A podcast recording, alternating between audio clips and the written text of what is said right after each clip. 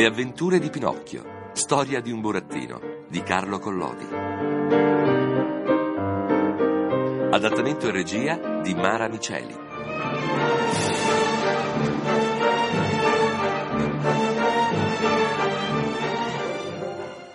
Pinocchio continuava a piangere, a berciare, a darsi dei pugni nel capo e a chiamar per nome il povero Eugenio, quando sentì a un tratto un rumore sordo di passi che si avvicinavano. Si voltò. Erano due carabinieri. Che cosa fai sdraiato per terra? Che cosa fai sdraiato per terra? Domandarono a Pinocchio. Assisto questo mio compagno di scuola. Che gli è venuto male? Che gli è venuto male? Pardi sì. Altro che male. Questo ragazzo è stato ferito in una tempia. Chi è che l'ha ferito? Chi l'ha ferito, ragazzo? A quest'altro ragazzo in una tempia. Io no. Se non sei stato tu, chi è stato dunque che l'ha ferito? Hai sentito? Chi è che l'ha ferito? E con che cosa è stato ferito? Con che cosa è stato ferito? Con questo libro. E il burattino raccattò di terra il trattato di aritmetica rilegato in cartone e cartapecora per mostrarlo al carabiniere. E questo libro di chi è? Di chi è questo libro? Mio. Basta così, non occorre altro. Rizzati subito e vieni via con noi. Hai sentito, ragazzo? Rizzati subito e vieni via con noi. Ma io... Ma io sono innocente. Via con noi. Con noi, con noi. Prima di partire, i carabinieri chiamarono alcuni pescatori che in quel momento passavano per l'appunto con la loro barca vicino alla spiaggia e dissero loro: Vi affidiamo questo ragazzetto ferito nel capo. Portatelo a casa vostra e assistetelo. Domani torneremo a vederlo. Avete sentito il mio collega? Domani torneremo a vederlo. Assistetelo. Quindi si volsero a Pinocchio e dopo averlo messo in mezzo a loro due, gli intimarono con accento soldatesco. Avanti e cammina spedito, se no è peggio per te. Senza farselo ripetere, il burattino cominciò a camminare per quella viottola che conduceva al paese. Ma il povero diavolo non sapeva più nemmeno lui in che mondo si fosse. Gli pareva di sognare, e che brutto sogno. Era fuori di sé. I suoi occhi vedevano tutto doppio, le gambe gli tremavano, la lingua gli era rimasta attaccata al palato e non poteva più spiccicare una sola parola. Eppure in mezzo a quella specie di stupidità e di rintontimento, una spina acutissima gli bucava il cuore. Il pensiero, cioè, di dover passare sotto le finestre di casa della sua buona fata in mezzo ai carabinieri. Avrebbe preferito piuttosto di morire.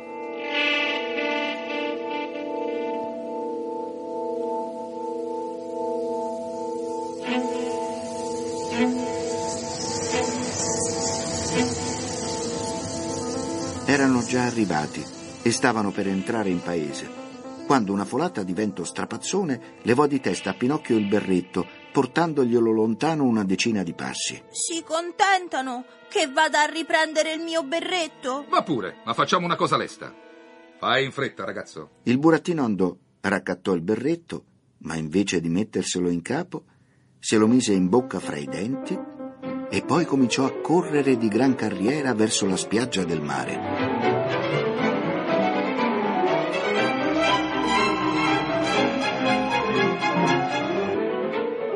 Andava via come una palla di fucile. I carabinieri, giudicando che fosse difficile raggiungerlo, gli aizzarono dietro un grosso cane mastino che aveva guadagnato il primo premio a tutte le corse dei cani. Pinocchio correva e il cane correva più di lui, per cui tutta la gente si affacciava alle finestre e si affollava in mezzo alla strada, ansiosa di veder la fine di un palio così inferocito. Ma non poté levarsi questa voglia, perché fra il cammastino e Pinocchio sollevarono lungo la strada un tal polverone che dopo pochi minuti non era possibile più veder nulla.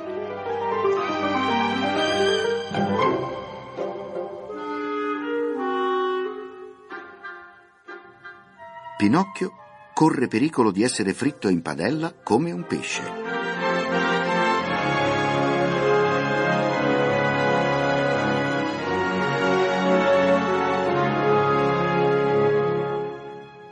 Durante quella corsa disperata vi fu un momento terribile, un momento in cui Pinocchio si credé perduto. Perché bisogna sapere che Alidoro, era questo il nome del cammastino, a furia di correre e correre, l'aveva quasi raggiunto.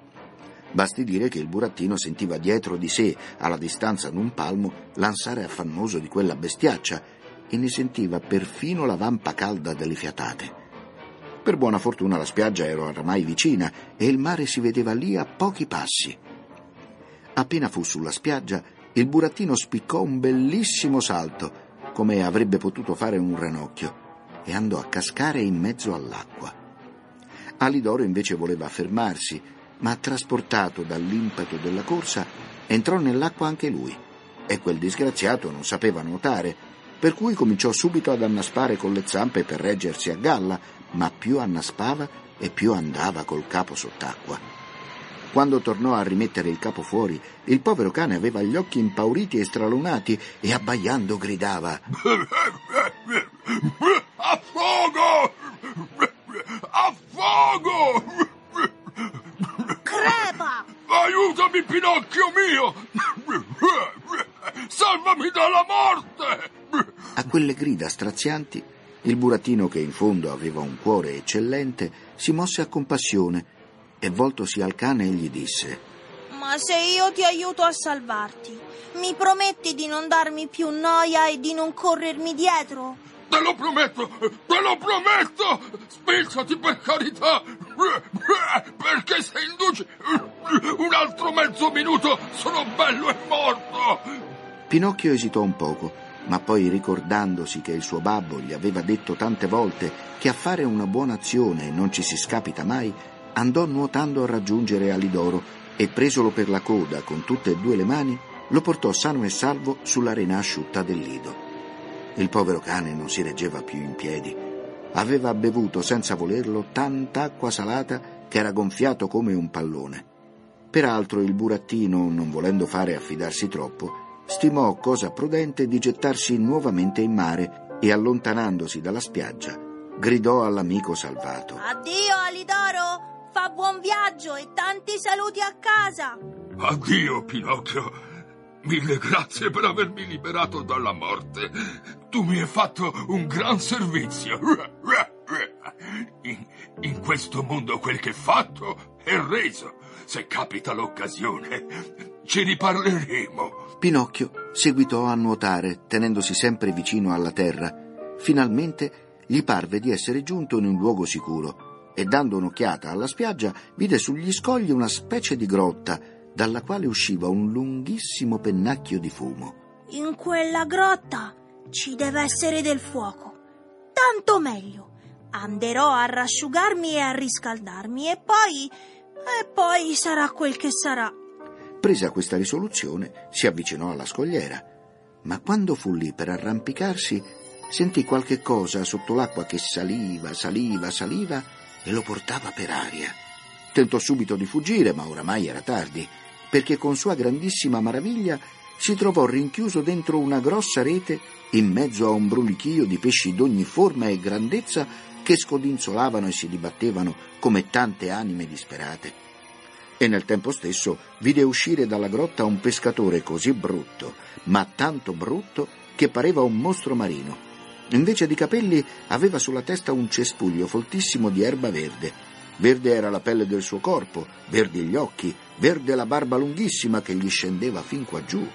Pareva un grosso ramarro ritto sui piedi di dietro.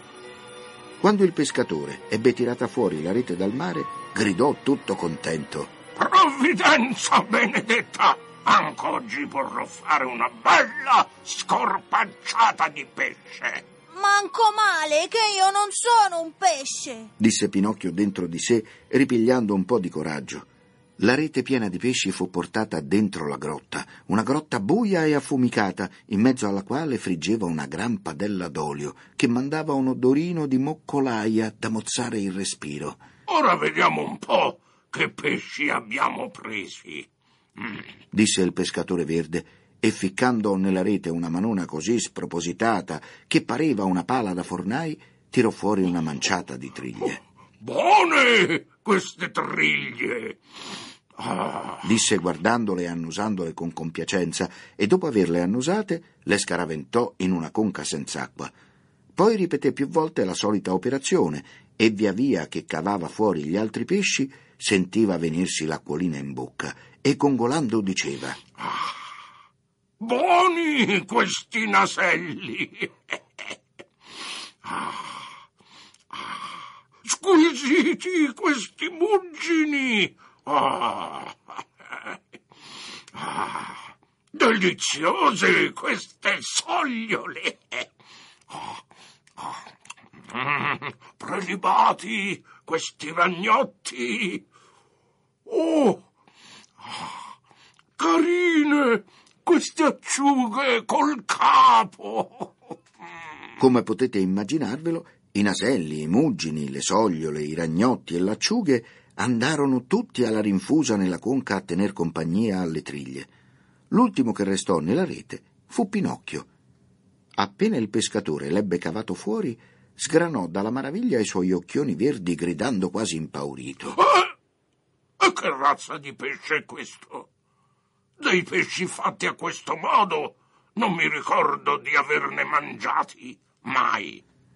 E tornò a guardarlo attentamente e dopo averlo guardato ben bene per ogni verso, finì col dire. Ah. Eh, ho capito. Deve essere un granchio di mare. Allora Pinocchio, mortificato di sentirsi scambiare per un granchio, disse con accento risentito. Ma che granchio e non granchio! Guardi come lei mi tratta. Io, per sua regola, sono un burattino. Un burattino?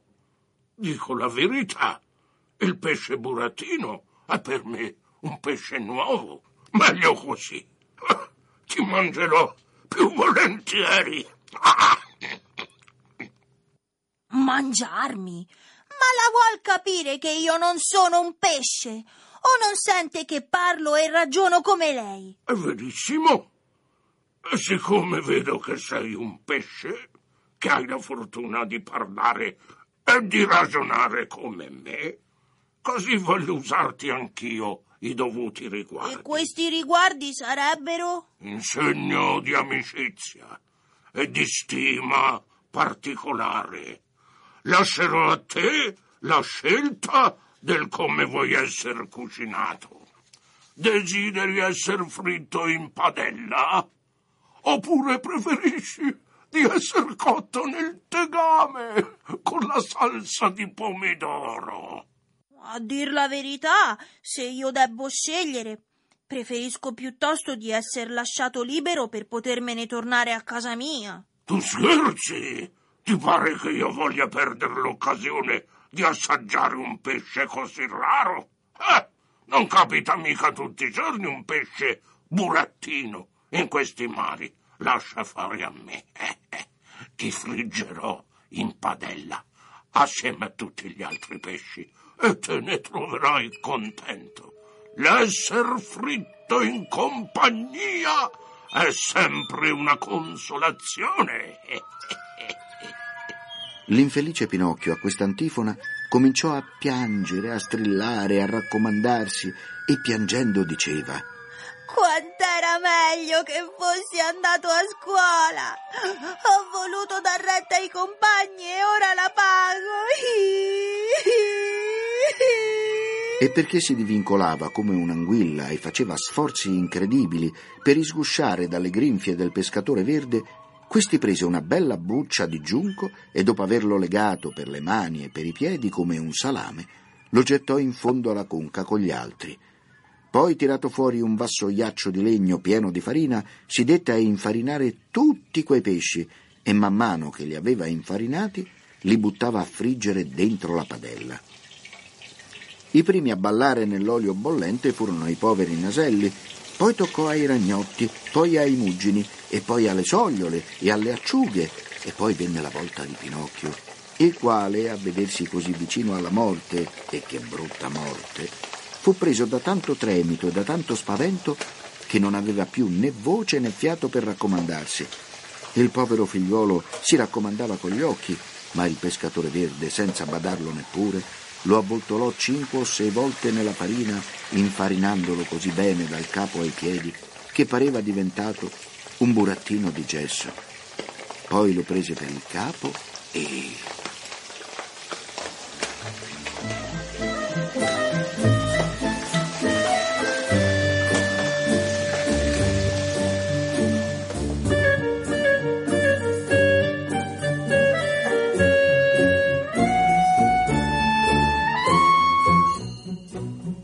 Mentre il pescatore era proprio sul punto di buttar Pinocchio nella padella, entrò nella grotta un grosso cane condotto là dall'odore acutissimo e ghiotto della frittura. Passa via! gli gridò il pescatore minacciandolo e tenendo sempre in mano il burattino infarinato. Ma il povero cane aveva una fame per quattro. Passa via, ti dico! gli ripeté il pescatore e allungò la gamba per tirargli una pedata. Allora il cane, che quando aveva fame davvero non era avvezzo a lasciarsi posar mosche sul naso, si rivoltò ringhioso al pescatore mostrandogli le sue terribili zanne. In quel mentre si udì nella grotta una vocina fioca fioca che disse Salvami, Alidoro! Se non mi salvi, son fritto! Il cane riconobbe subito la voce di Pinocchio e si accorse con sua grandissima maraviglia che la vocina era uscita da quel fagotto infarinato che il pescatore teneva in mano. Allora che cosa fa?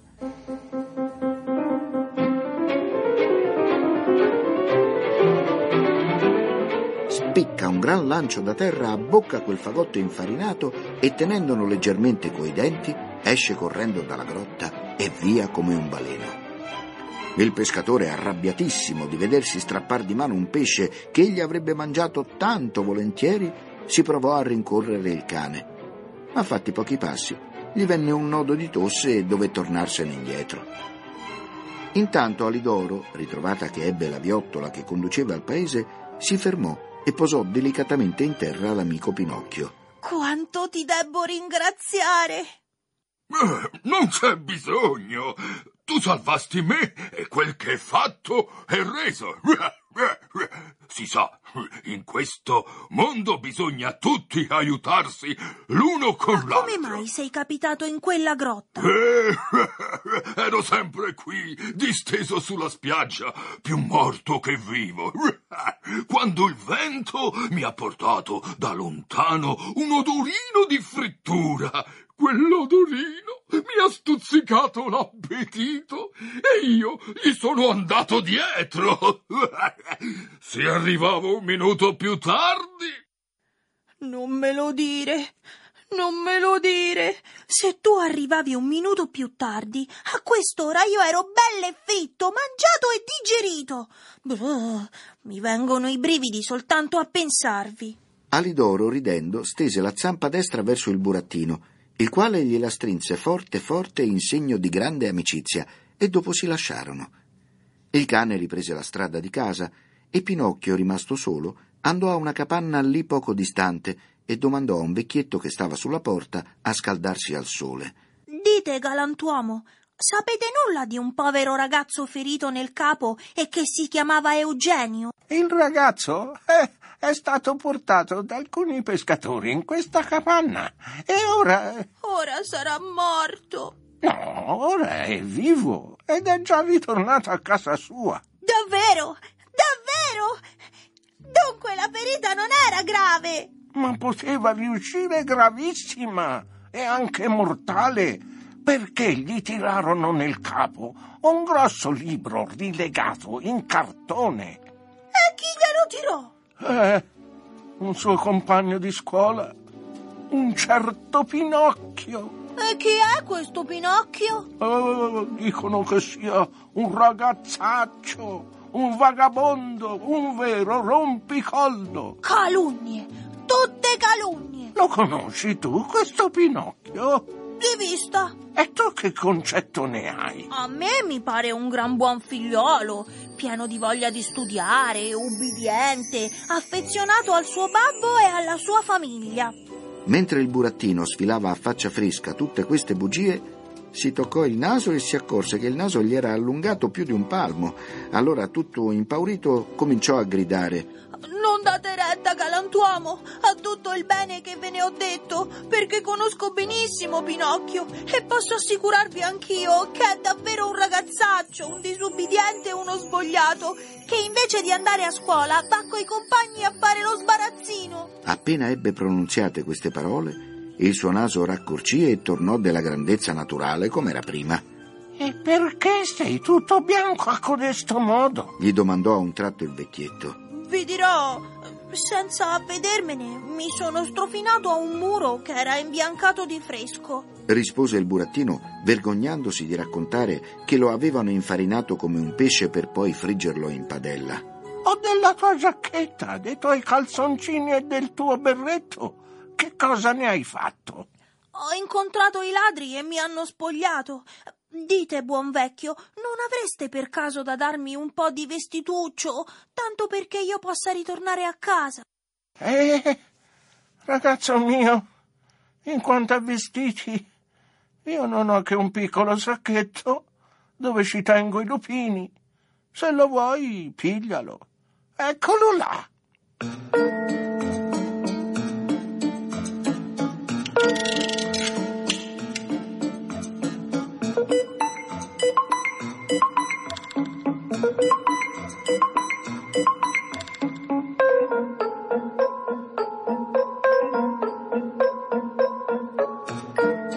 E Pinocchio non se lo fece dire due volte.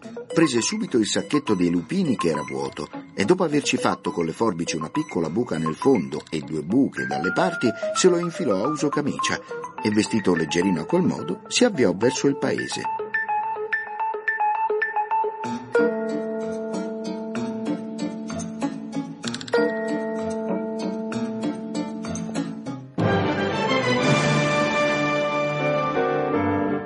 Avventure di Pinocchio. Storia di un burattino di Carlo Collodi. Adattamento e regia di Mara Miceli.